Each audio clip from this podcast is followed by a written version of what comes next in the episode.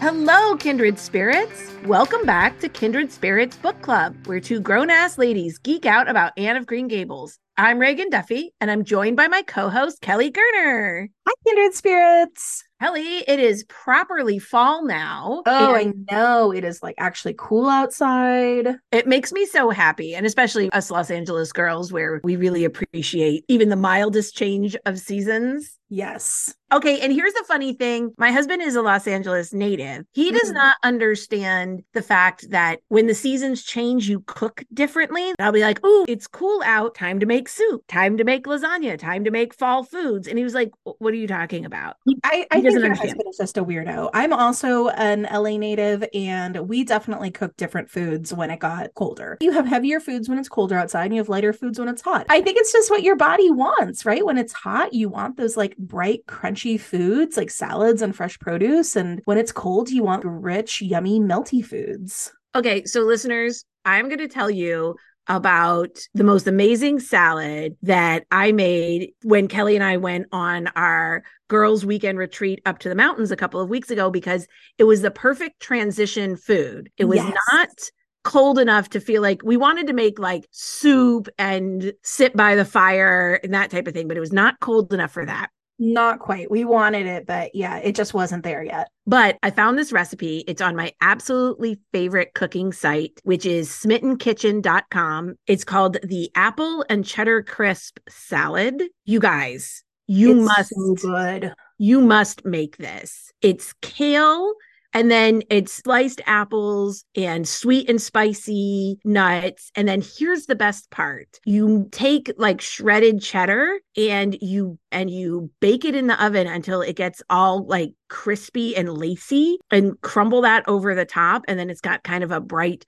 apple cidery mm. based vinaigrette. Amazing. It was so good. It was like the salad version of like an apple cheddar charcuterie board. Really, really delicious. So we had that just for dinner, just by itself one night, and we were like thrilled. Absolutely. So if you are looking for, and I think it still works if even when the weather gets colder. And you could totally throw like some grilled chicken or maybe even some pork or something on top of that if you did want some more protein on it. But it, it's it's good without it too. It was. We added grilled chicken and I think I added dried cranberries because we had some. And Yeah, that was nice. were That was a nice little addition, little bright. Um, Mhm. bright. No, that salad was wonderful. And then I made a caramel apple chai cocktail while we were there too. Again, we were really just feeling the fall vibes, even though it was solidly 75 degrees the entire weekend. But this was good. So it, it was like an iced cocktail. It wasn't warm. So we had some spiced apple cider. We also had some chai concentrate. So if you've seen that at the grocery store, spiced rum mixed together, super simple. And then what I did was I dipped the rims in caramel sauce, like what you would top ice cream with, and did a little cinnamon sugar around the rim as well. So they were very tasty. That was awesome because it really had those fall apple spice flavors. Mm-hmm. but it was still like bright and sparkly and not too heavy Yeah, considering it was pretty refreshing. yeah it was still 75 degrees and kelly and i drank our cocktails and watched the sunset and took pictures of various Anne books for our instagram in the sunset so Yeah, readers, just picture us like cocktails in hand, getting progressively tipsier, just taking pictures of Anne books against autumnal landscapes. That's Oh. basically what we did with our evenings. Oh, everybody's got a hobby right. Shall we dive into the episode? yes we could probably keep talking about food but let's talk about Anne of Windy Poplars. And today we are going to be talking about all the romance in Anne of Windy Poplars. And to that end, our kindred spirit of the episode is Anne herself. As all of our listeners know, Anne has always loved romance, particularly other people's. She's been writing romantic stories since she was a child, and now that she's grown up, she just can't help getting involved in other people's romances. So, for our quote of the episode, we have this little nugget direct from Anne that explains a lot about her mindset in this book. She writes to Gilbert in a letter Since my own little romance is in flower, I am all the more interested in other people's. A nice interest, you know, not curious or malicious, but just glad there's such a lot of happiness spread about. Anne wants everyone to be as happy as she is. And if she can see a way to help someone get out of their own way to happiness, then she wants to do it. Okay, Ragon, I have to share a story. So, when I was engaged to my husband, I also went through a period of meddling in other people's romantic lives. And I think it was very much along these same lines. Like, I wanted other people to be as happy as I was. So, I thought that my law school study buddy and Chuck's best friend would be a good couple. They had met on a couple of various occasions, just at different parties, and seemed like they'd like each other, but I wasn't sure if there was a spark. So I decided to push the needle forward a little bit. And I sort of told both of them that the other one liked them. They had not said this to me. I just decided that I wanted it to be true. Callie. Talk about meddling. So, my husband's best friend was like, "Oh, okay. I mean, it, she likes me. Like, like, like, like, likes me, likes me. You know, we're all like 22 at this time." um, and I was like, "Yeah, yeah, yeah. You should ask her out." And he's like, "Oh gosh, it was clear he had never thought of her that way." But he's like, "Okay." And so he asks her out, and they go out on this date. Anyway, they've been married for about 15 years now and have two kids. mm-hmm. All right, all right. That is a notch in your belt. That's a notch for sure. I'm I'm proud of that one. I haven't done too much other meddling though. That was dicey. That one was dicey. I took that could have really cut the other way. Yeah. Really. Did you ever confess to them you're mm-hmm. meddling? Oh no, they figured it out. Okay, they figured good. it out on like their third date. They like conferred with each other. He was like, "Hey, so when did you tell Kelly you liked me?" And she was like, "I never told Kelly I liked you." And she was like, "Kelly told me that you liked me." And he was like, "I never told Kelly I liked you." So yeah, they and then they like, you know, called me shortly afterwards being like, "You were a liar." And I was like, "Correct." Correct. But I knew that you would like each other if you had thought about it. By that time, they were well on the way to liking each other for real. So it was all to the good. But yeah, no, I was the meddling. Yeah. Mm-hmm. Okay. Anyway, let's get into our story club. Romance is all over Windy Poplars, and it's about as far from the idealized version that Anne loves as you can get. Nevertheless, Anne has plenty of fun getting involved in other people's romances. Anne caught the matchmaking bug from nudging Miss Lavender in Anne of Avonlea and Janet Sweet in Anne of the Island, and it seems to have just caught on from there. Anne's love life is settled by Windy Poplars. She and Gilbert are engaged, and she's in a bit of a holding pattern romantically, aside from a few little flirtations with Gilbert in her letters. Anne has three years until they can get married after Gilbert finishes medical school, so she turns her romantic heart instead to other people's love lives. Sometimes that works out, and sometimes, as we'll discuss, it doesn't.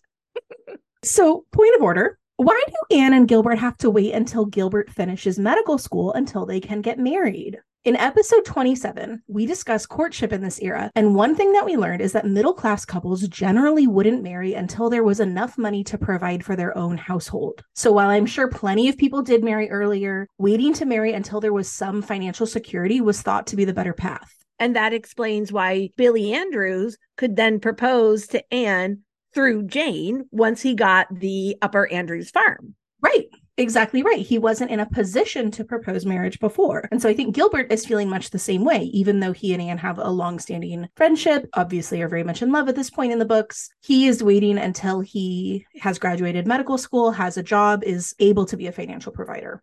So, for a lot of people in the Victorian and Edwardian eras, marriage was still seen as an economic joining of forces more than a purely romantic pursuit. And even middle class couples who were not bringing like great wealth to the table would still have wanted to be able to provide their future spouses with that economic security. And it was also really common at the time to have a long engagement because that often gave engaged couples a chance to get to know each other better. I think we kind of see that in this book somewhat, right? Like, although Anne and Gilbert do know each other really well already, it seems like their correspondence does take them to a whole other level of intimacy. It really does you kind of notice in the book, in the way that Anne writes to Gilbert, that she can be so much more open and emotional with him in her mm-hmm. letters mm-hmm. in a way that she couldn't throughout her four years of college, because at that point, she was always on guard against romance with him. I just love the little peeks in the letters of Anne finally getting to have the romance she so truly deserves. I'm letting herself have the romance she deserves.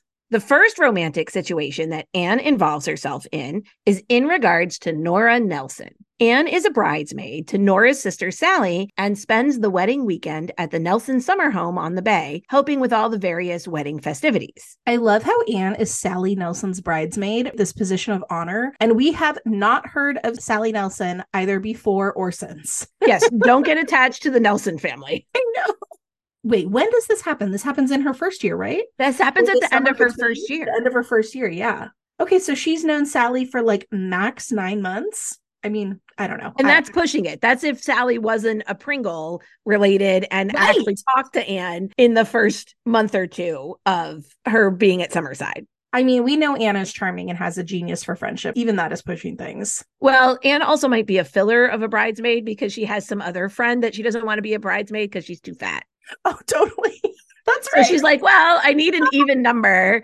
And Amy can't be, obviously. She that would she would look terrible. So That's right. Oh, thanks, Lord. Sally.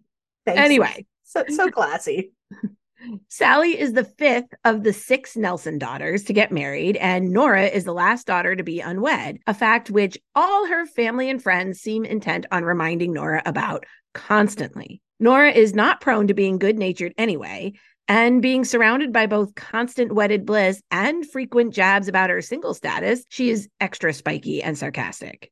Early on, Anne hears from Sally, who is rebuking the terrible Aunt Mouser that, quote, Jim and Nora had some sort of quarrel last January, and he's never been round since.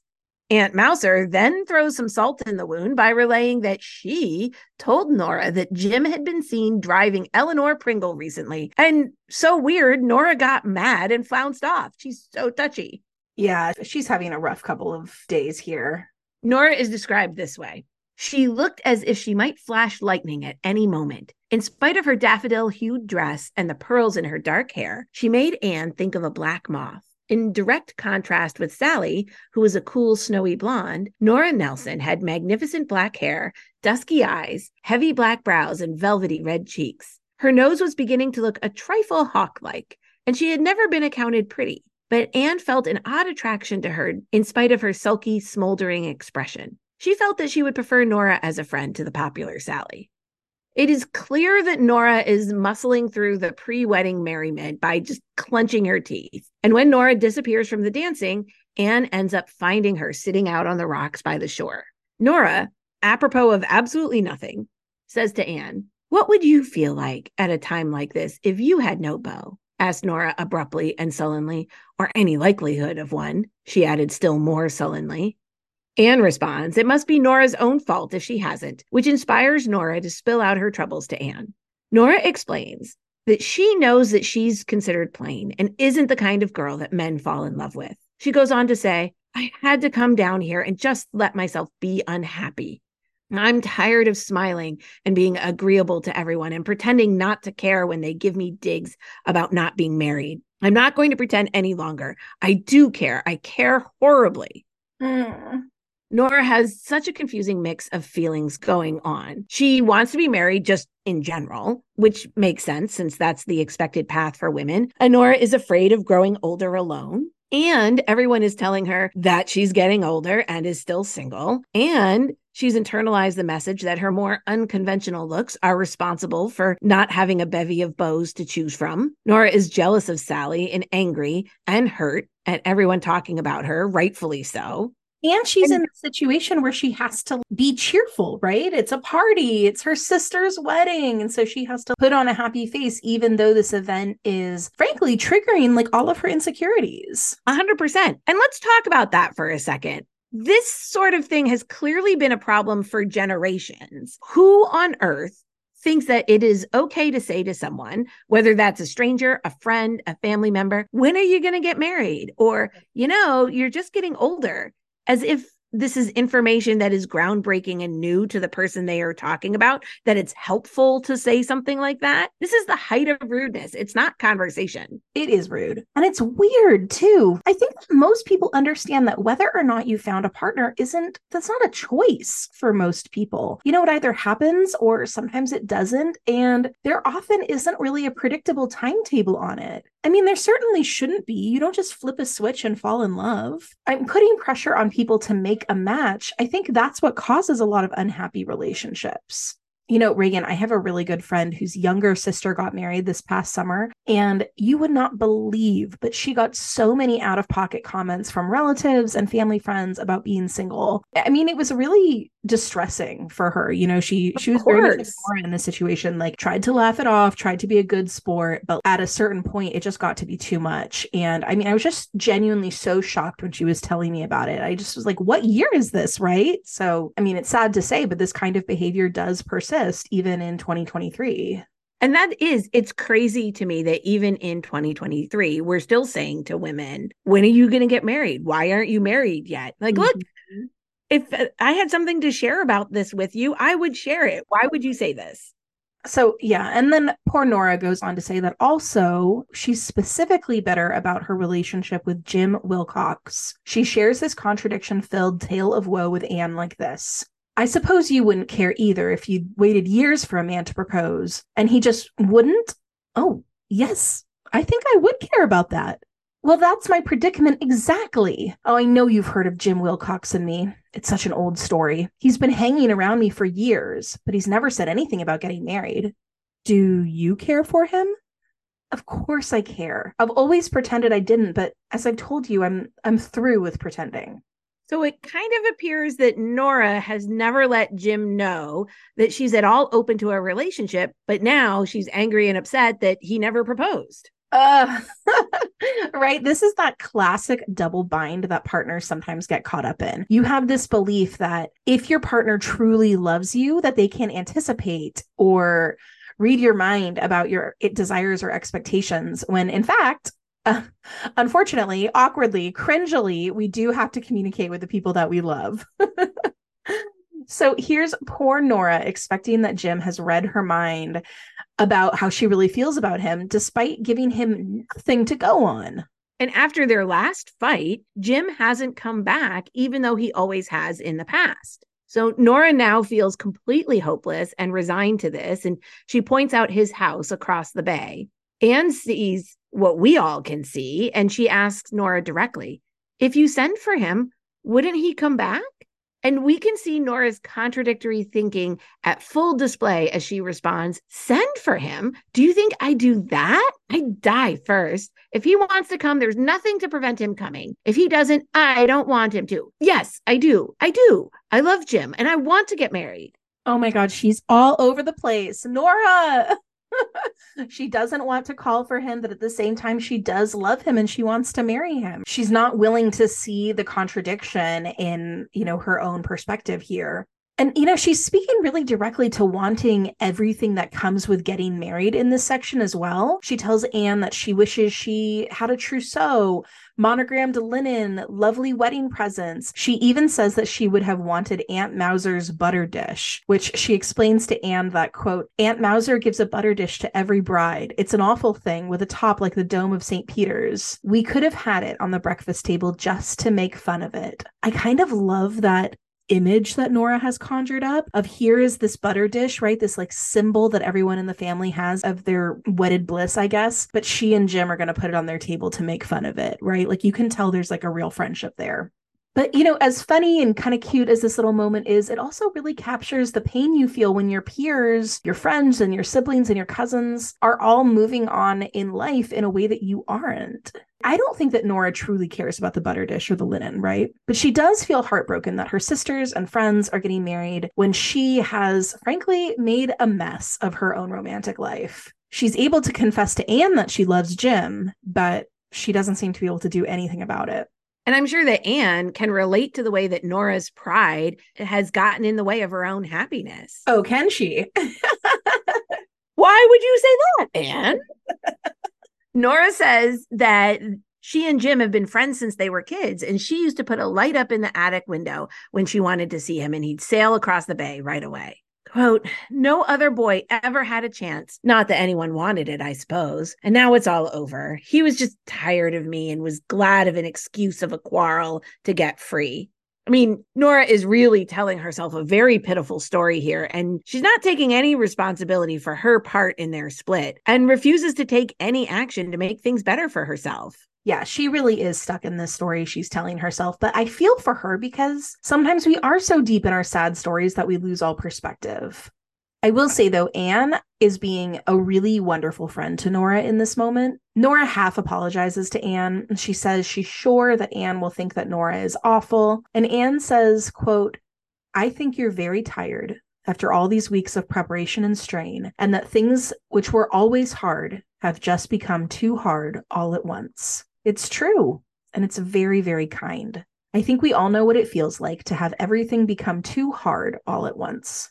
Yeah, I'm actually going to borrow that phrasing. It's a lovely, succinct way of explaining that experience. Mm. Anne can see that Nora has created a perfect trap for her own unhappiness, and she watches as Nora, wrung out and vulnerable after confessing everything to Anne, slaps a groomsman's face when he teases her by asking when he's going to dance at her wedding. The next day is the wedding day. Nora is a perfect storm cloud. She's very capably running things behind the scenes to make her sister's wedding lovely, despite her bitterness, but she's snappy and grim throughout. After the wedding, when dinner is over and the guests are mostly gone, and the young folks are out at a shore bonfire, she sets about cleaning the house and declares to Anne that she's decided to go away to train for a nurse, which she thinks she'll hate. Quote, Heaven help my future patients but she's tired of being the butt of all the teasing and staying in Summerside with no Jim just seems unbearable. She snipes at Anne, who tries to put a cheerful face on the cleaning up. Anne observes her and thinks, She's so unhappy. If there was anything I could do. And then here is where Anne's meddling goes from just giving advice to flat out manipulation. Anne decides to put the light up in the attic window reasoning that if Jim sees it and comes over, great, that could break the ice that Nora has frozen herself in. And if he doesn't, well, Nora won't ever know about it, so no harm done. Anne forgets all about the light in the fun of the bonfire party, and eventually the party winds down and the revelers retire to bed. Okay, so this is kind of a bananas level of interference. Because I, I do, I think it's one thing to ask Nora to, hey, why don't you consider lighting the lamp and see if Jim responds? And then if he does, Nora can use that opportunity to clear the air with him. But Anne is just sort of skipping that part altogether. Also, Ragon, do you get like the Great Gatsby vibes from this at all? This makes me think of the green light from Daisy's dock that Gatsby watched night after night from across the bay, and how for him it represented his hope that he would win Daisy and the American dream and all that stuff. And so here in this book, we have another light from across the bay, also symbolizing the hope of a future together. Do we think that Maud was maybe inspired by Fitzgerald here? I double checked. And so The Great Gatsby, of course, was published before Anne of Windy Poplars. It was published in 1925, so a little more than a decade before. Maybe. But actually, it makes me think much more about how Anne and Diana used to signal each other with candles and window shades from their bedroom windows when they were kids. So I'm picturing young Nora and young Jim, much like Anne and Diana. Oh, I love that. Yes, it was like their childhood method of communicating. So that night at two in the morning, Aunt Mouser wakes the girls up saying she's heard a noise downstairs, bumps and bangs, and she's sure there's someone downstairs. Everyone comes out to join the exploration, and sure enough, there are definitely noises coming from the library, and they all barge in, only to see a young man holding Nora with a large handkerchief to her face. Aunt Mouser. Aunt Mouser shrieks, he's chloroforming her. Completely wild conclusion to draw from that. But it turns out to be Jim Wilcox. Jim explains, sure enough, he saw Nora's signal in the window when he got home that night and he sailed over straight away. Much confusion ensues with Nora saying she didn't signal for him, but she had seen him come up from the shore, so she came down to see what he was doing there. And then Nora ran into the door and made her nose bleed. Jim then jumped in the window, knocked over a bench, and was trying to help Nora's nosebleed when everyone arrived, right? So there's the handkerchief over her nose. When Jim realizes that Nora didn't signal him, he's ready to leave. Obviously, he's feeling really embarrassed in this moment and vulnerable. Nora is you know, true to form, sarcastic and icy in response, interpreting his haste to leave as rejection. Even though, lest we forget, he literally just sailed across the bay the instant he saw what he thought was her signal at one in the morning, no less. Anne confesses that it was her who put the light in the window, and then she forgot all about it. Now Nora is crying in rage and in shame. Her nose is bleeding. I mean, Nora is really going through it. Aunt Mouser, sorry. just the her she's so presumptuous. So Aunt Mouser then demands that Jim marry Nora because once word gets out that he was found alone with her at 2 a.m., no one else will ever marry her. Aunt Mouser, wild. Jim responds with, Marry her? What if I wanted all my life but to marry her? Never wanted anything else. Oh, Jim. When Nora demands to know why he never said so, Jim responds, Say so. You've snubbed and frozen and jeered at me for years. You've gone out of your way times without number to show me how you despised me. I didn't think it was the least use to ask you. And then they started arguing about who started their last fight. Jim says, Well, I'll ask you now and have done with it, and you can have the fun of turning me down before all this gang. Nora Edith Nelson, will you marry me? And surprising herself, Jim and everyone else, Nora shamelessly accepts, gasping, Oh, won't I? Won't I? they kiss, even though Nora is still covered in blood. So it's a happy ending for Anne's meddling and a happy ending for Nora and Jim. Later, it turns out that if Anne had not set the light, they might not have ever gotten back together as Jim was planning to leave and go out west, probably to escape reminders of Nora. But now the two are to be married in a very small private ceremony. But Anne will get to go as the instigator of their reconciliation. Sally says they'll fight most of their time, but they'll be happier fighting with each other than agreeing with anybody else. Anne notes in her letter to Gilbert, I think it is just misunderstanding that makes most of the trouble in the world. You and I for so long. This new, more mature Anne can instantly see how Nora's pride has trapped her. The Anne of just a few years ago was rejecting Gilbert's offer of a dance because of something she heard and inferences she made. But after nearly losing Gilbert to typhoid, Anne has come to see the value in being more direct, or at least as direct as young women could be at the time. Although it is a bit rich for Anne to characterize the misunderstanding between her and Gilbert as a two way street. Oh, right. Yeah. Gilbert was relatively direct and he took her always at her word. It was Anne that was frequently misunderstanding and throwing up barriers.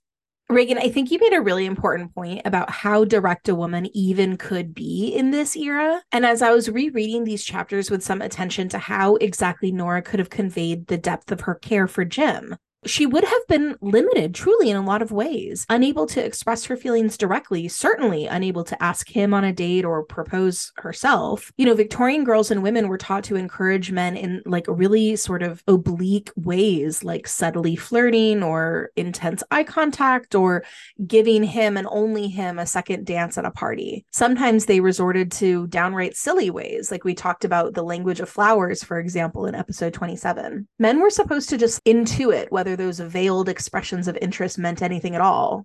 Well, I do think if Nora had been even vaguely nice to Jim, that could have helped.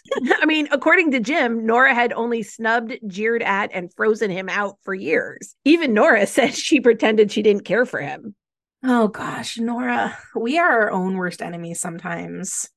In Anne's second year at Windy Poplars, she has quite the opposite experience with meddling in romantic relationships. In this case, it concerns one Hazel Marr, a newcomer to town who is 18 and has quite latched onto Anne as her mentor and recipient of all of her dramatic monologues. Anne herself was a melodramatic teenager, to be sure, but somehow it still rang true and authentic, whereas Hazel is quite over the top in a way that seems performative. If Anne used italics liberally to emphasize her feelings, Hazel, by Maud's description, quote, emphasized at least one syllable in every word she uttered. As an example, I knew the moment I saw you that you would understand everything. We are on the same plane. Sometimes I think I must be psychic, Miss Shirley. I always know so instinctively the moment I meet anyone whether I'm going to like them or not. I felt at once that you were sympathetic, that you would understand. It's so sweet to be understood. Nobody understands me, Miss Shirley. Nobody. But when I saw you, some inner voice whispered to me, She will understand. With her, you can be your real self. Oh, Miss Shirley, let's be real. Let's always be real. Really, when I was typing this out, I have never used the italics button more than in this one paragraph, like in entire papers.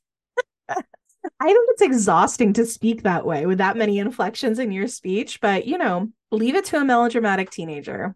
We can see why Anne enjoys Hazel's company, though. She can clearly see her younger self in Hazel. After all, Anne's kindred spirits instincts as a child were pretty right on. In contrast to Anne, Rebecca Dew characterizes Hazel as someone who, quote, had never been much good in the world since she found out she was pretty. Oh, Rebecca Dew. but Anne finds Hazel refreshing with her romantic ideals and enthusiasms. We meet Hazel as she's confessing to Anne her current romantic conundrum. She is recently engaged to Terry, who is more like 22 to Hazel's very young 18. Hazel confides that she thought she loved Terry when she accepted his proposal, but now she knows it was a mistake. Oh, Miss Shirley, you can't dream how difficult my life is, how impossible. And of course, Anne has not that long ago had a similar experience with Roy Gardner, so she does know. Anne at least paid attention to her instincts and turned Roy down when it got as far as proposals, and she was absolutely racked with guilt about it. Young Anne had imagined that type of situation as dizzyingly romantic, but once she was in it, realized it was not romantic at all. Hazel, by contrast, is positively enjoying being the center of this drama. Anne, having been there herself, advises the direct approach and not to draw it out. Naturally, Hazel feels this to be impossible, as, quote, it would kill him. He simply adores me. There isn't any way out of it, really. The more Hazel moans that she wants Anne's advice because she feels like she's a trapped creature, the more she ignores Anne's advice. I truly, I think what Hazel wants is an audience and sympathy. When Anne suggests that the way out is simple, even if it temporarily hurts Terry, Hazel goes on and on about the impossibility of her position, going so far as to say that maybe she doesn't want to be married at all because she wants a career, imagining herself first as a nun and the bride of heaven, despite not being Catholic, and then as a nurse, which is, quote, such a romantic profession, don't you think? Soothing fevered brows and all that, and some handsome millionaire patient falling in love with you and carrying you off to spend a honeymoon in a villa on the Riviera, facing the morning sun and blue Mediterranean. I've seen myself in it. Foolish dreams, perhaps, but oh, so sweet. I can't give them up for the prosaic reality of marrying Terry Garland and settling down in Summerside. And again, we can see why Anne is sympathetic because she had similar main character energy as a teen herself. She couldn't see Gilbert as her romantic partner because he was not a mysterious romantic ideal. Right. Hazel, in fact, wonders if she's the reincarnation of Cleopatra or Quote, would it be Helen of Troy? One of those languorous, seductive creatures, anyhow. I've such wonderful thoughts and feelings. I don't know where I get them if that isn't the explanation. And that pretty much tops anything Anne ever thought about herself. I love that she attributes her extreme moods to being the reincarnation of Cleopatra. Well, after bemoaning Terry's prosaic nature with some nonsensical story, she asks Anne to talk to Terry for her. Quote, just talk to him. Tell him what I feel like. He thinks you're wonderful. He'd be guided by what you say. Anne says it would be better if Hazel talks to him herself. But Hazel feels that if Anne doesn't talk to him, quote, there isn't any help anywhere. Hazel goes on to dramatically declare, I shall never love anybody again. Love only brings sorrow. Young as I am, I've learned that. This would make a wonderful plot for one of your stories, wouldn't it, Miss Shirley? There's that main character energy made explicit. Exactly right. Someone write a story about this girl, or at the very least, get her a TikTok account. Oh, thank God Hazel was not around in the era of TikTok. well, Hazel swirls out amid raptures from Anne's compliment of her appearance. And we get this little nugget of a callback to young Anne. Hazel says, I hope heaven will be all flowers. One could be good if one lived in a lily, couldn't one? And Anne, Anne, the very girl who once declared she'd like to live as a bee in an apple blossom, says, I'm afraid it might be a little confining. Has Anne not become Marilla's daughter? Wow. Also, I kind of think that's what an hour with Hazel Marr's over the top dramatic pronouncements does to even the most sympathetic of a listener. It turns out that Anne is more than willing to take Hazel at her word about wanting to break up with Terry because Anne has a rather poor opinion of Terry. She thinks him a rather weak young man who would, quote, fall in love with the first pretty girl who made eyes at him and would, with equal facility, fall in love with the next one if number one turned him down or left him alone too long. Anne is frequently called on to chaperone Hazel and Terry, and when Hazel goes off to visit friends in Kingsport for a few weeks, Terry attaches himself to Anne as the two more mature folks in the youthful set of Summerside. And then one evening at a party, Terry joins Anne outside in the garden and became so sentimental that Anne had to remind him of Hazel. the text doesn't tell us exactly what Terry says to start this exchange, but when Anne does remind him of Hazel, Terry calls her that child and then goes on to say they aren't quote really engaged nothing but some boy and girl nonsense. I i guess i was swept off my feet by the moonlight. I- i'm in a bit of a predicament i'll own. I'm afraid hazel has taken me a little bit too seriously and i don't just know the best way to open her eyes to her mistake. Her mistake terry anyway.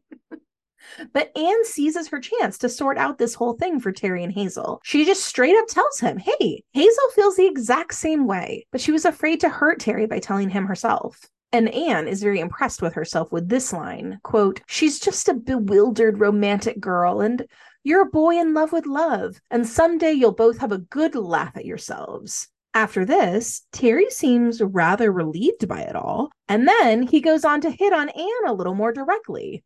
He says, "Well, when one meets a woman, the woman, you're you're not going in yet, Anne? Is all this good moonlight to be wasted? You look like a white rose in the moonlight, a- Anne."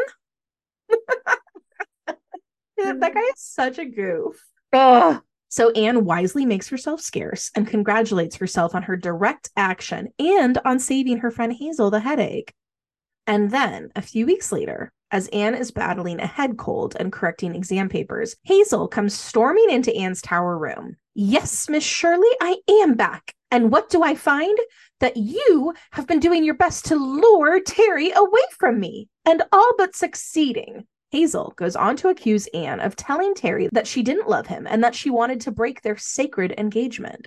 Anne is gobsmacked and reminds Hazel that she had asked Anne to do that very thing. Hazel denies it and says she was just in a mood and thought that Anne would, quote, understand my artistic temperament. and then Hazel starts laying on the passive aggressive insults. Your age is older than I am, of course, but even you can't have forgotten the crazy way girls talk feel Anne is at most six years older than Hazel at this point, but Hazel lays it on thick. Oh, if that is what being old does to you, jealous of younger people's happiness and determined to wreck it, I shall pray never to grow old. It's extremely funny, and it's made all the funnier to the reader by Anne's frequent sneezes throughout all of Hazel's dramatic pronouncements. Anne's indulgence of Hazel is sorely tested, and Maud tells us, quote, Anne's hand suddenly tingled to box Hazel's ears with a strange, horrible, primitive tingle of desire. She slew it so instantly that she never would believe afterwards that she had really felt it. But she did think a little gentle chastisement was indicated. If you can't sit down and talk sensibly, Hazel, I wish you would go away. A very violent kershoo. I have work to do. Sniff, sniff, snuffle. Hazel will not go away until she said her piece, and she rages at Anne that she knew instinctively the first time I saw you that you were dangerous. That red hair and those green eyes. Yes, so so dangerous, Hazel. And then Hazel goes on wailing about her wedding plans with, quote, four bridesmaids in lovely pale blue silk dresses with black velvet ribbon on the flounces that are, of course, now all ruined. Anne calls her a little goose, and she thinks you can't have many exclamation points left, but no doubt the supply of italics is inexhaustible. As Hazel bemoans that it will never be like it used to be, and that, quote, you don't know what suffering is. It is terrible, terrible. Anne is remorseless and tells her frankly, then don't suffer. But of course, Hazel has the deepest feelings that ever there were and insinuates that Anne has no idea what love is and that she is betrayed to her very soul. When Anne reminds Hazel of her ambitions and her career as a nurse, Hazel says she has no idea what she's talking about. I'm not one of those dreadful new women. My highest ambition was to be a happy wife and make a happy home for my husband. At this point, Anne is done. And she tells Hazel that she had better go since nothing productive is coming out of this conversation. Hazel dramatically, of course, stalks off, and Anne gives herself a serious talking to. Be honest with yourself, my dear girl, and take your medicine like a gallant lady. Admit that you were carried off your feet by flattery. Admit that you really like Hazel's professed adoration for you. Admit that you found it pleasant to be worshipped admit that you liked the idea of being a sort of dea ex machina, saving people from their own folly when they didn't in the least want to be saved from it. There's a postscript to this episode a week later, with Anne receiving a letter from Hazel, which is just as full of italics and poisonously polite insults as can be. I mean, honestly, the whole thing is a masterwork, but here's a delicious little snippet. Terry says he was just moonlighted into making love to you, but that his heart never really swerved in its allegiance to me. He says he really likes sweet, simple girls that all men do, and is no use for intriguing, designing ones.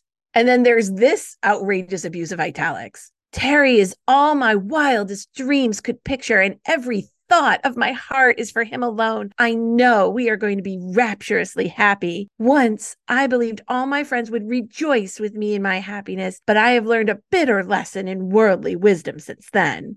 She concludes with this little PS I've heard that lemon juice will bleach freckles. You might want to try it on your nose. I am absolutely dying over this whole escapade. It's honestly one of the funniest things in this book to me. We can see how easily the romanticism and poetry and dramatic bent of young Anne can go so easily off the rails in someone like Hazel. Why is it that Anne is charming and Hazel is maddening? Oh, I know. Hazel is so frustrating in this, but I I love when Anna's telling herself like admit it, admit that you were kind of taken in by her and that you liked being her sort of mentor and confidant. And it's funny, right? How Anne gets this little moment of turnabout where she gets to see where Marilla was coming from all those years ago, right?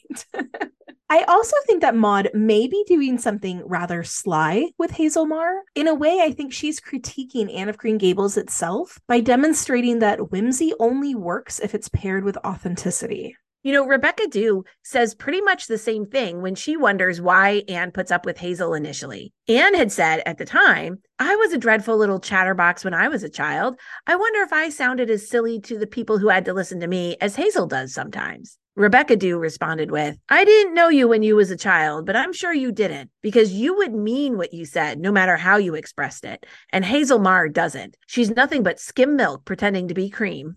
I almost wonder if Maud saw some copycat Anns out there in the intervening years and in her own subtle way wanted to call that out. That's an interesting thought, right?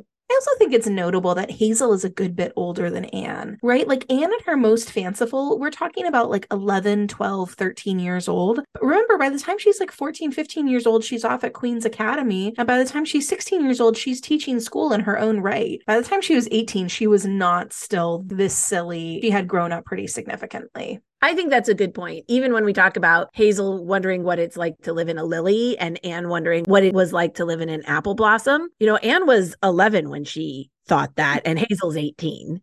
Or even if we think about, I, I, know we we both had a good laugh in our Anne of Avonlea episodes when we were talking about Anne's birthday picnic, where she's drinking out of the birch bark. You know, she's 16 there, I think, right?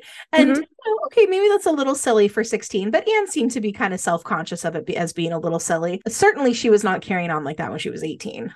No, definitely not. Our last romantic situation for Anne occurs in her last year at Windy Poplars. This is in regards to the relationship between Jarvis Morrow and Dovey Westcott. I love both these names. I Jarvis and Dovey. And I love the name Dovey. These are great names. Somebody go name your kids Jarvis and Dovey. Love it. Well, apparently, all the folks at Windy Poplars are highly invested in this situation because Aunt Kate is a second cousin of Dovey's on her mother's side. Dovey, whose real name is Sybil, is the daughter of Franklin Westcott, and her mother had died when Dovey was young. Aunt Kate hates Franklin Westcott because she had been close in childhood with Dovey's mother and avows that Franklin Westcott, who is, quote, a tall, somber, hard bitten merchant, close and unsociable, practically killed his wife by being so overbearing that she was, quote, unable to call her soul her own. Eeks. In any case, Jarvis is widely understood to be an excellent match for Dovey. Jarvis is a Pringle, naturally, and he is Jen Pringle's favorite cousin. Mm. He's also a successful young lawyer and is understood to be a very nice, decent young man. The issue is, Dovey and Jarvis have been engaged for over a year, but there's been no progress forward. In fact, Dovey's father doesn't even know that they are engaged. It turns out that Franklin Westcott had never let Dovey have any beaux, and when Jarvis first began to pay attention to Dovey, Franklin banned him from the house and told Dovey she wasn't to see him anymore. But it was too late. The two were already in love. Everyone in town agrees that Franklin is completely unreasonable, and they suspect he has just made up his mind that Dovey is to be an old maid so he can be sure of a housekeeper when his old Aunt Maggie dies. No one has any influence on Franklin. He's terribly sarcastic and he throws tantrums. A Miss Prouty described that once she was overdoing the sewing and he got so mad at something, he just started grabbing objects and flinging them out the window. Apparently, quote, Milton's poems went flying clean over the fence into George Clark's lily pond. Okay, wait, is this the same Miss Prouty who wouldn't babysit the terrible twins? I think so. She's Poor Miss Prouty. So it appears that the young lovers are stuck unless they are willing to elope. Anne is, of course, invested in this romantic drama. She tells Gilbert, I don't know what to do, but I must do something. I simply can't sit still and see people make a mess of their lives under my very nose, no matter how many tantrums Franklin Westcott takes. This is clearly the mindset Anne is operating with for this entire book. And her experiences with Nora and Jim and the Cyrus Taylor family are definitely informing her here as well. She has rather conveniently forgotten about Hazel Marr, though. Right. She's only re- remembering her wins, really. And she's all like, oh, I can charm all the cranks. We'll figure this out. Hmm. True love will conquer all. So the word around town is that Jarvis is getting tired of waiting and hiding in the shadows, and that he has been seen cutting Dovey's name out of a tree where he had cut into it before. The time is coming. They have to act soon. So the good news for Anne is that Jarvis asks her directly for advice, and Anne counsels, You'll have to run away with her, Jarvis. Everybody says so. As a rule, I don't approve of elopements. I said that like a teacher of 40 years' experience, thought Anne with an unseen grin. But there are exceptions to all rules.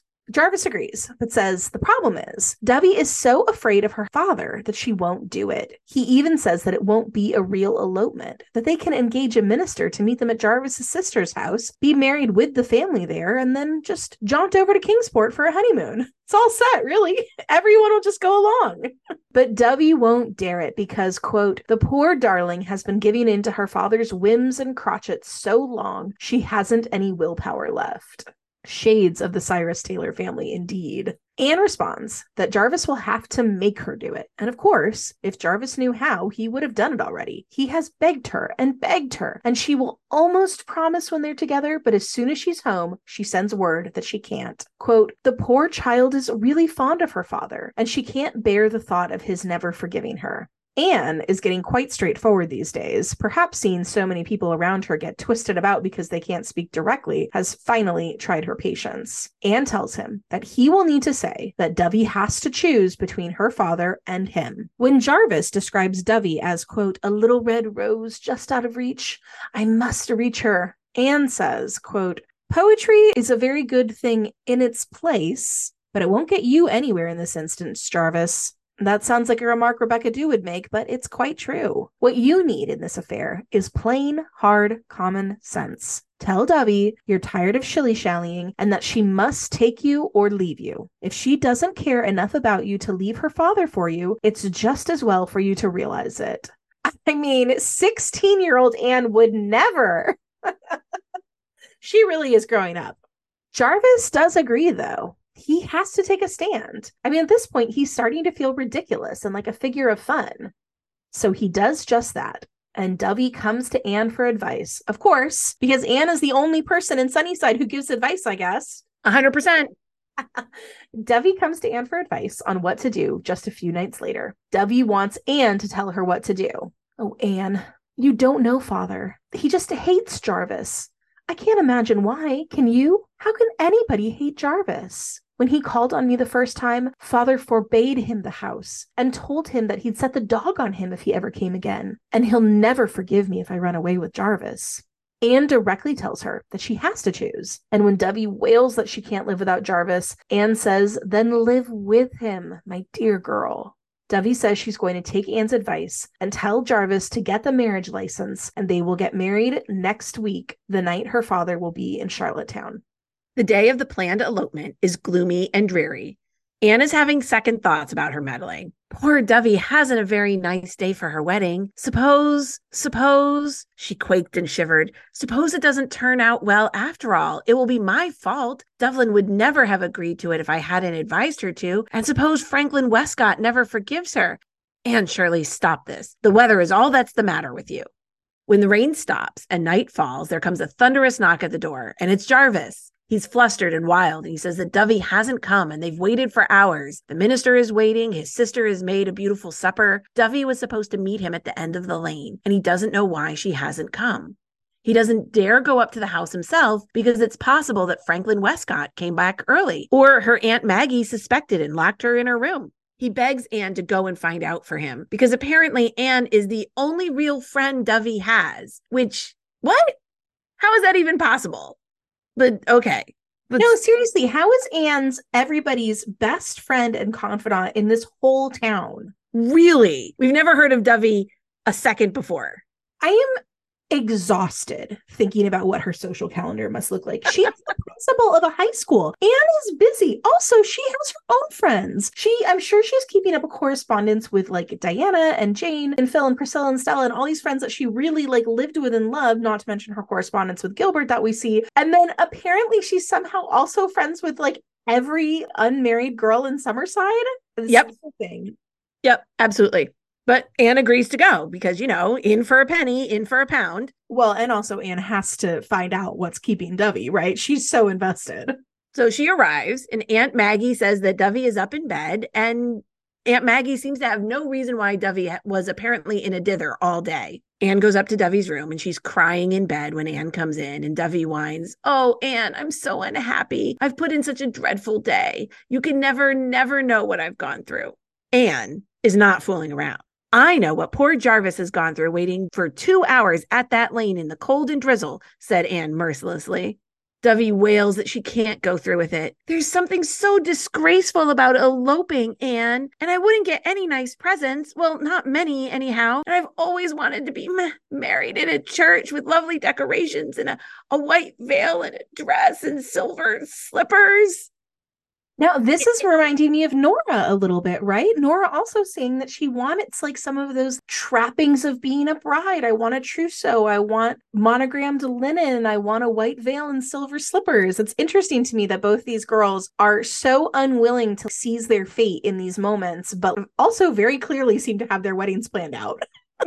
Well, Anne is done with this foolishness and she orders Dovey to get out of bed and get dressed. She reminds Dovey that if she doesn't come right now, Jarvis will likely never speak to her again for making a fool out of him.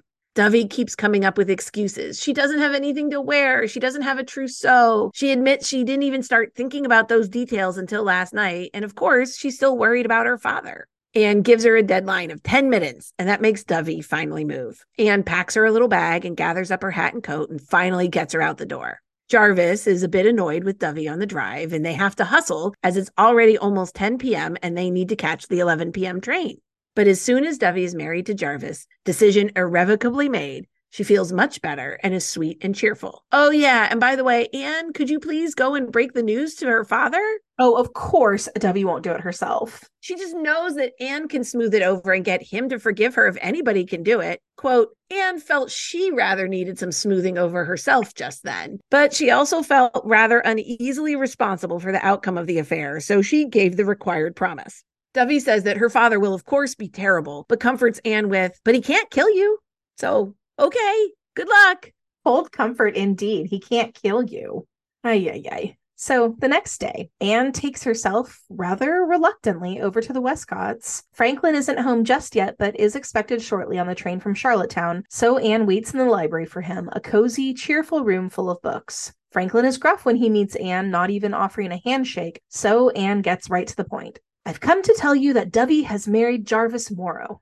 Anne braces for an explosion, but Franklin Westcott's expression doesn't change, and he asks when. So Anne tells him it was last night at Jarvis's sister's house. And then to Anne's complete surprise, he starts laughing. Or rather, it's like that weird kind of like soundless laughter. So Anne plows ahead, saying that he shouldn't blame Dovey. It wasn't her fault. It was Anne who advised her to be married. I, I made her do it. So please forgive her, Mr. Westcott. And then this revelation comes straight from Franklin Westcott's mouth. Quote, if you've managed to make Sybil elope with Jarvis Morrow, Miss Shirley, you've accomplished more than I ever thought anybody could. I was beginning to be afraid she'd never have backbone enough to do it. And then I'd have to back down. And Lord, how we Westcotts hate backing down. You've saved my face, Miss Shirley, and I'm profoundly grateful to you. What? Anne is struck into silence. Franklin guesses that she was afraid to break the news to him, and, you know, rightly so. So the whole story comes out. Franklin relays that he had picked Jarvis out for Dovey when they were kids, but he knew that the men of the Morrow family don't like what they can easily get. Quote, they're determined to get a thing when they're told they can't. They always go by contraries. And there is yet another example of how family reputation and family identity is so important in Summerside.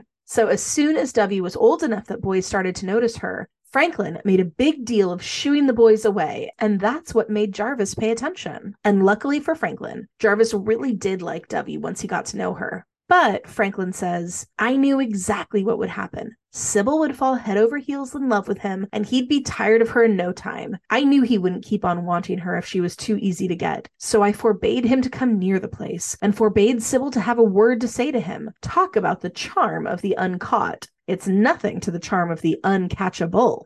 And clearly, despite the stereotyping of the Morrow men, Franklin is onto something because Jarvis basically admitted this a few times during this episode, including this telling line to Anne, quote, Franklin Westcott said I should never get his daughter. I'll show him he was mistaken. So it seems like Franklin Westcott knew exactly what he was doing. He completely had Jarvis's number and worked a long game. He just didn't realize that the real problem was going to be Dovey.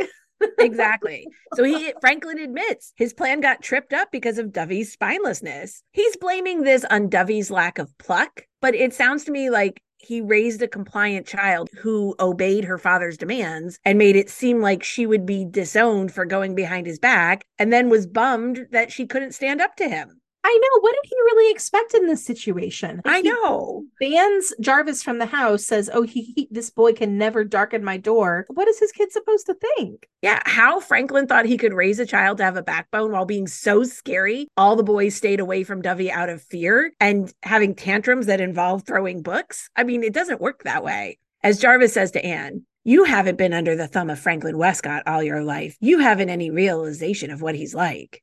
So I don't really know what Franklin was expecting here. If you don't have the kind of home where it's safe for your kid to disagree with you, what do you think is going to happen? By the way, this happens to parents all the time. They want their kids to be fearless out in the world, to be independent and stand up for themselves and for others, but they don't want them to do it at home with their parents. So you can't get it both ways. But anyway, Franklin Westcott did not ask me for parenting advice. He should have. Honestly. But he does invite Anne to tell him the whole story, which she does.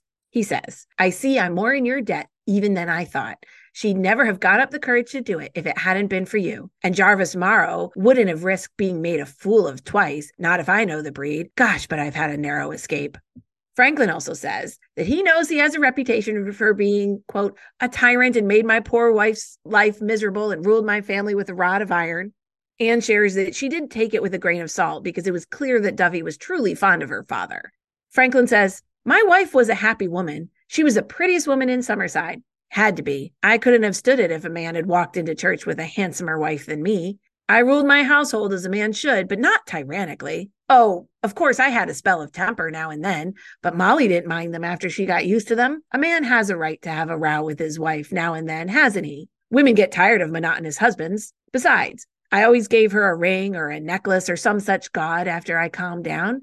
There wasn't a woman in Summerside had more nice jewelry.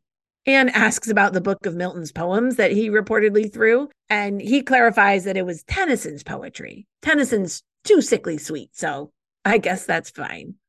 Uh, so, listeners, obviously, this passage is clearly a product of his time because this is the textbook definition of the cycle of abuse. An abusive incident, then an over the top apology, often a gift to apologize and make up, with a, then a honeymoon period, and then a period of slow building tension with the victim tiptoeing around so as not to set off the abuser until there's another explosion and the cycle starts all over.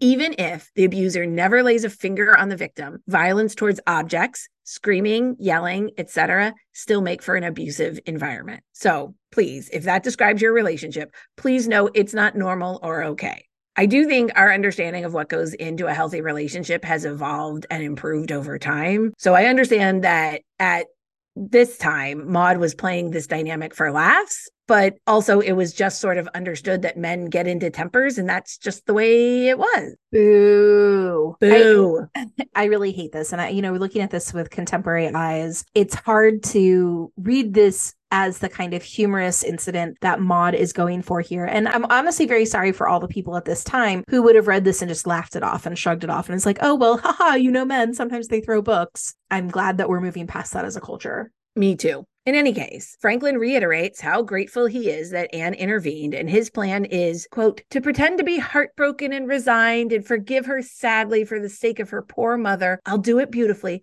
Jarvis must never suspect. He ends their conversation with, quote, There's more than one way to skin a cat. It can be done so the animal will never know he lost its hide.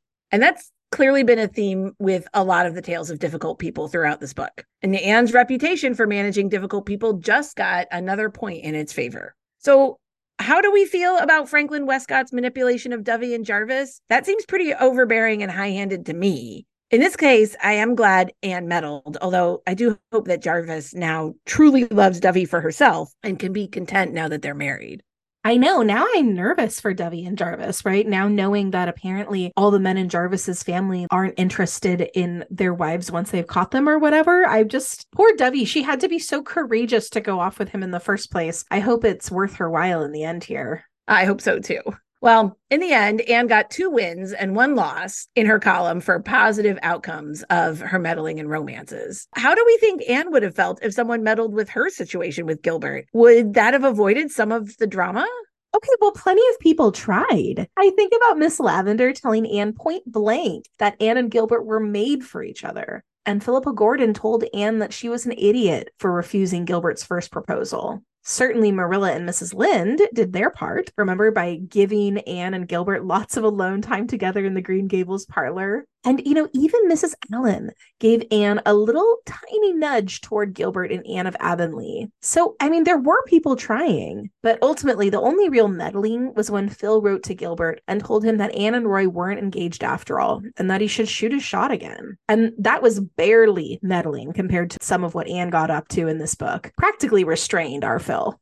I do think that part of the reason Anne is tempted to meddle is that now that her relationship with Gilbert is settled, she can see more clearly how she had trapped herself for so long between her pride and her overly romantic ideals. And she doesn't want anyone else to waste their time like she did. But sometimes I don't know if there's a shortcut to that kind of growing up. Sometimes yeah. you do just have to learn the hard way.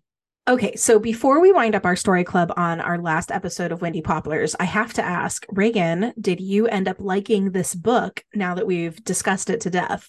That's a very good question, Kelly. Okay, so first of all, I in general have liked Windy Poplars more than the average Anne reader. That's right. You you do like Windy Poplars.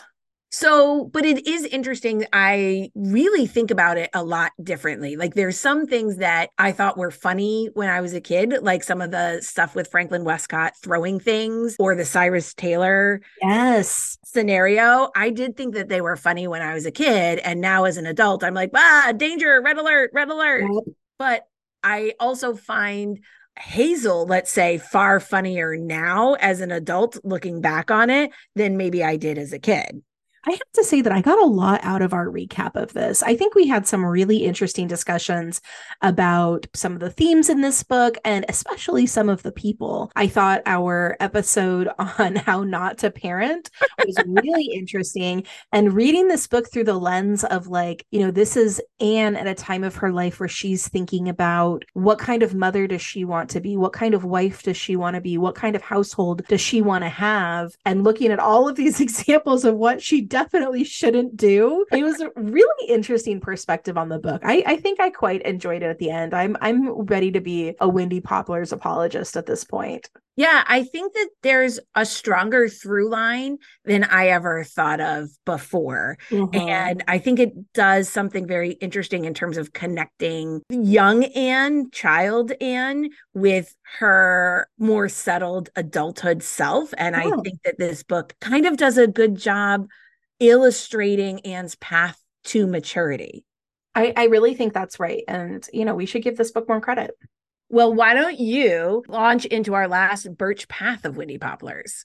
Sure. One of the most fun things about Anne of Windy Poplars is that it's an epistolary novel. So I want to talk about epistolary novels generally in our birch path.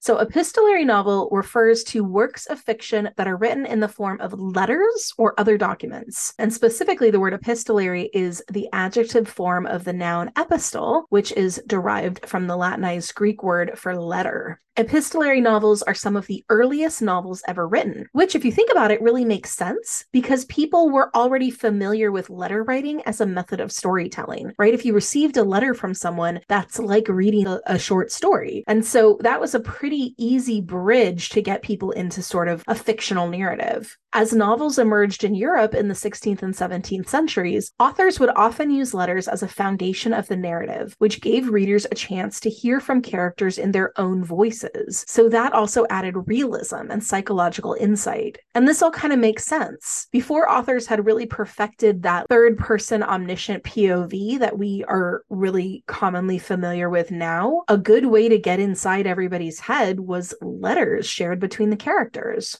So, the first novel in English to be composed entirely of letters is usually considered to be Love Letters Between a Nobleman and His Sister, which was published in 1684 and attributed to the playwright and author Aphra Behn. Now, Behn is something of a heroine for women writers because she was one of the first women to make her living by writing and one of the first people to publish a novel in English. I also mentioned Aphra Behn a couple episodes ago as one of the playwrights who was writing restoration comedies of manners. So, she was just an incredibly creative woman who was just doing the most at a time when women weren't allowed to do much of anything. In Nobleman and His Sister, Behn's choice to focus the narrative in the form of letters increased that realism and made readers feel as though they were privy to a secret and private correspondence. So it wasn't just good storytelling, it also felt a little salacious. In the mid 18th century, Samuel Richardson made the epistolary novel ultra popular with Pamela in 1740, and then the even more massive Clarissa of 1748. The full title of Pamela is really helpful here because it tells the readers exactly what they were getting into.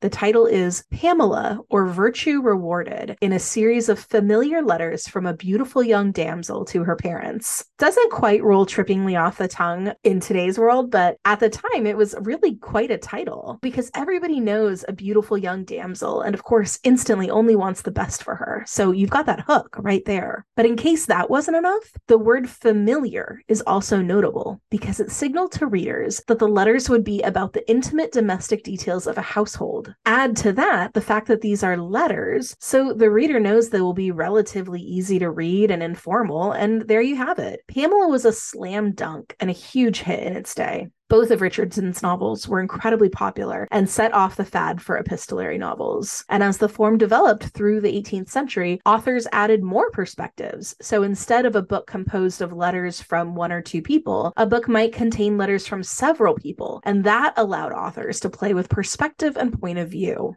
The fashion for epistolary novels waned a little in the 19th century, but there are still several notable examples. The Tenant of Wildfell Hall by Anne Bronte, Lady Susan by Jane Austen, Frankenstein by Mary Shelley, and Dracula by Bram Stoker. And Dracula, especially, is a book that really pushed the genre forward. Whereas other epistolary novels had used letters and sometimes diary entries, Dracula used found writings generally. In Dracula, Stoker uses numerous different documents and records, including newspaper clippings, laboratory logs, dictation cylinders, and telegraphs. And those last two represented up to the minute technologies in Stoker's day. So the result is not just this multimedia story storytelling, but it's also incredibly suspenseful because the reader ends up knowing more about what's going on than any single character in the book. And the reader can see or anticipate what is going to happen more clearly than any character can. So Stoker really took the epistolary form and elevated it to a place where it created this incredible dramatic tension and terror. Since Dracula, writers are still having a ton of fun with epistolary novels, and especially this idea of using lots of various media to tell a story.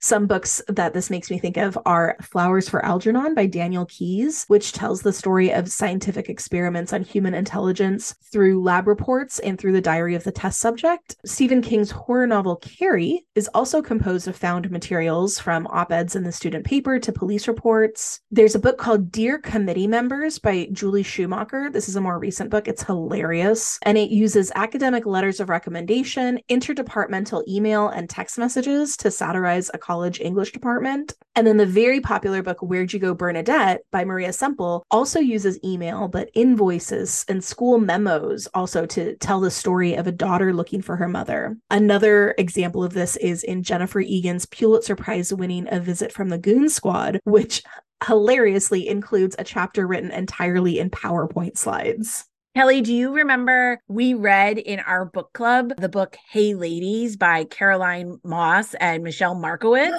I loved Hey Ladies. That is a great, great example of an epistolary novel. Yeah, and more modern using text messages and emails and I think transcribed voicemails in some of them. So And it's like the story of I think it's like five or six women's friendships and it's so funny because it's like there's the email that goes out to the whole group and then there's all the side texts and yes. you know everything like that and you really get the whole messy picture.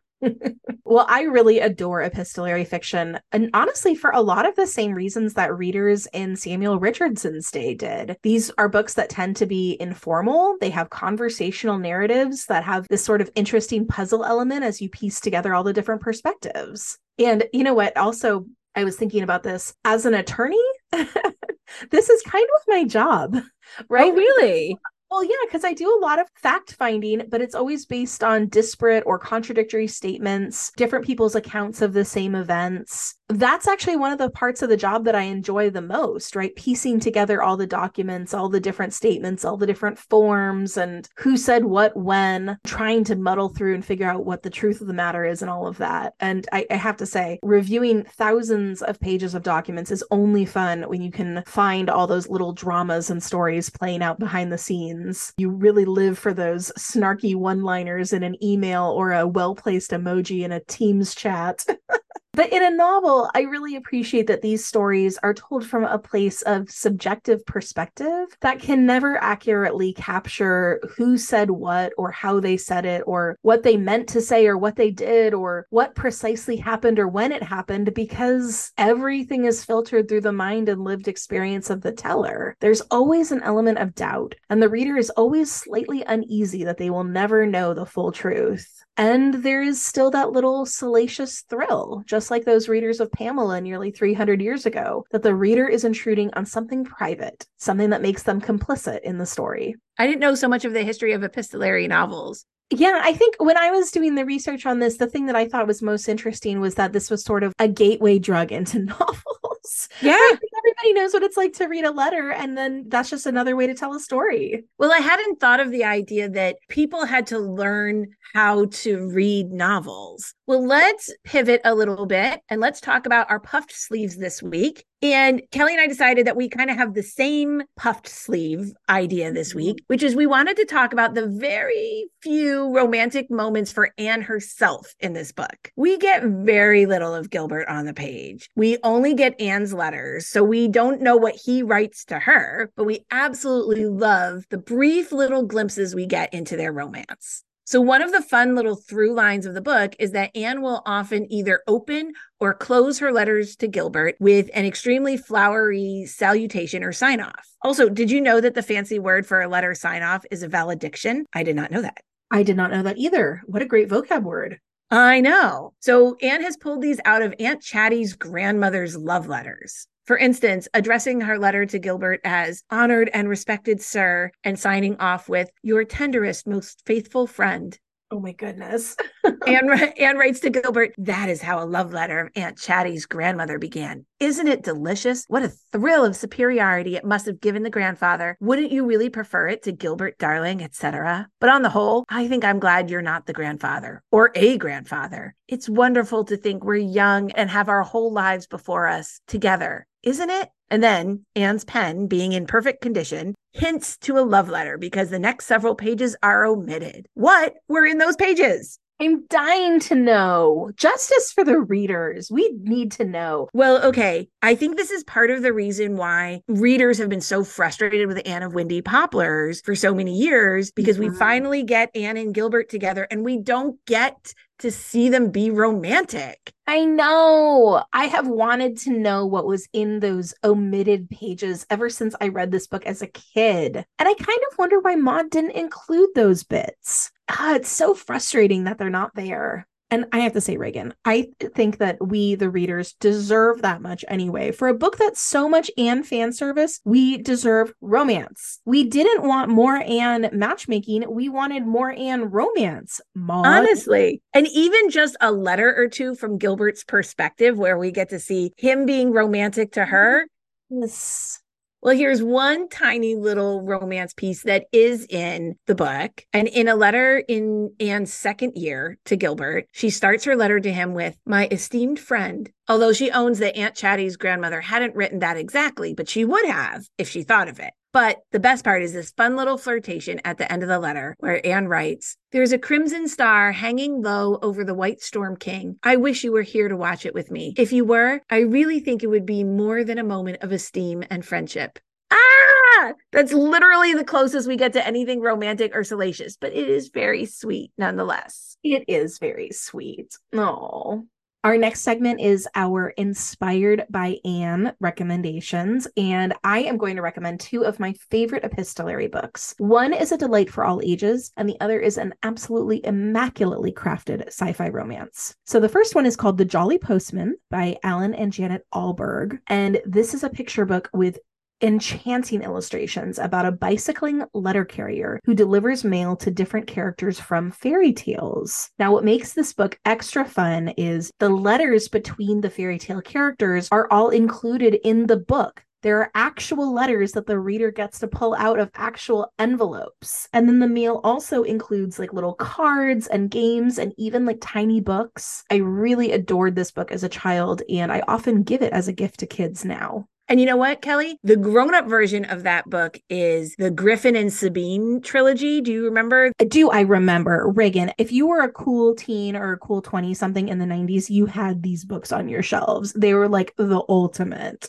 Yeah. And they had that same idea where with every page you turned, it was an envelope and you pulled out the letter itself that looked like it was handwritten, that looked like it included things like coffee stains on it yep. or ripped corners of the pages. And it just really did make you feel like you were truly reading uh, love letters between two people and beautifully illustrated. Beautifully illustrated, like all this like pretty like ephemera, like just really made it feel tactile and like you were part of the story. Yeah the Griffin and Sabine trilogy was so enchanting. But my other recommendation, a more contemporary book, also a romance, is called This Is How You Lose the Time War. And this is by two authors, Amal El Mohtar and Max Gladstone. And this is simply one of the most remarkable books I've ever read. It's quite short, almost novella length but it packs a powerful punch. It's about two time traveling soldiers in a far future war who leave each other notes at different points in space and time. What begins as taunts turns into curiosity, which becomes a tenuous friendship and ultimately blooms into love. I never thought I'd cry over a time traveling space war and the cat and mouse game between characters known only as red and blue, but I did. Well, I am inspired by all of Anne's meddling in the name of helping. And as I've mentioned before, both Kelly and I really love advice columns. And anyone who meddles as much as Anne is actually a budding advice columnist herself. So I'm going to recommend my absolute favorite advice column ever, which is CaptainAwkward.com. Not only is the captain's advice extremely well written and thoughtfully considered, but she really tries to get under the specifics of a question to the larger societal issues at play. And she has a real knack of using metaphor and humor. If you are of the slightly nerdy bent, a lot of her advice will hit you right where you live. Honestly, I've learned a ton from her. I think her advice around boundaries in general is just some of the best I've ever read. And her advice around romantic relationships and friendships is also really awesome and very fun to read. So if you go on captainawkward.com, I mean, she's, it can feel a little overwhelming. There's so many things to read, but start with the new here page because that's some of her most classic columns. Definitely read the one about the Darth Vader boyfriend. It's honestly so excellent. Captain Awkward is also writing a book, and I, for one, will be the first in line to pre order it when it comes out. I think this is a great time of year to read Captain Awkward too, with like the holidays upcoming, because yeah. this always brings up all that like family stuff, all that social stuff. You know, how do I set boundaries with families? How do I tell them certain conversations are off limits? How do I figure out who's invited to what? There's so many of these like kind of social conundrums that always come up at this time of year. And I know that she has a bunch of columns that specifically talk about some of that holiday stuff. A hundred percent. I wish Nora Nelson could have written into Captain Awkward to say, all of my relatives and friends keep on reminding me that I am not married at big family events and I really just want to punch them. What do I do? Oh, and the captain would have such great advice for her, right? Like totally validating her frustration, totally explaining, hey, it's messed up that we live in a culture that makes women feel this way. She's a treasure. Co sign Captain Awkward all the way. Thank you so much for listening, Kindred Spirits. On our next episode, we are going to be talking about the sequel to our favorite Anne of Green Gables miniseries. And we have a lot to say about this adaptation that manages to squish Anne of Avonlea, Anne of the Island, and Anne of Windy Poplars and create something entirely new. So please come listen. Don't forget to follow us on Instagram at kindredspirits.bookclub or email us at kindredspirits.bookclub at gmail to tell us how you've shared the pod with others via social media or left us a review on Apple Podcasts. And if you do, we will send you one of our beautiful stickers of our logo for free. Thanks for listening, Kindred Spirits.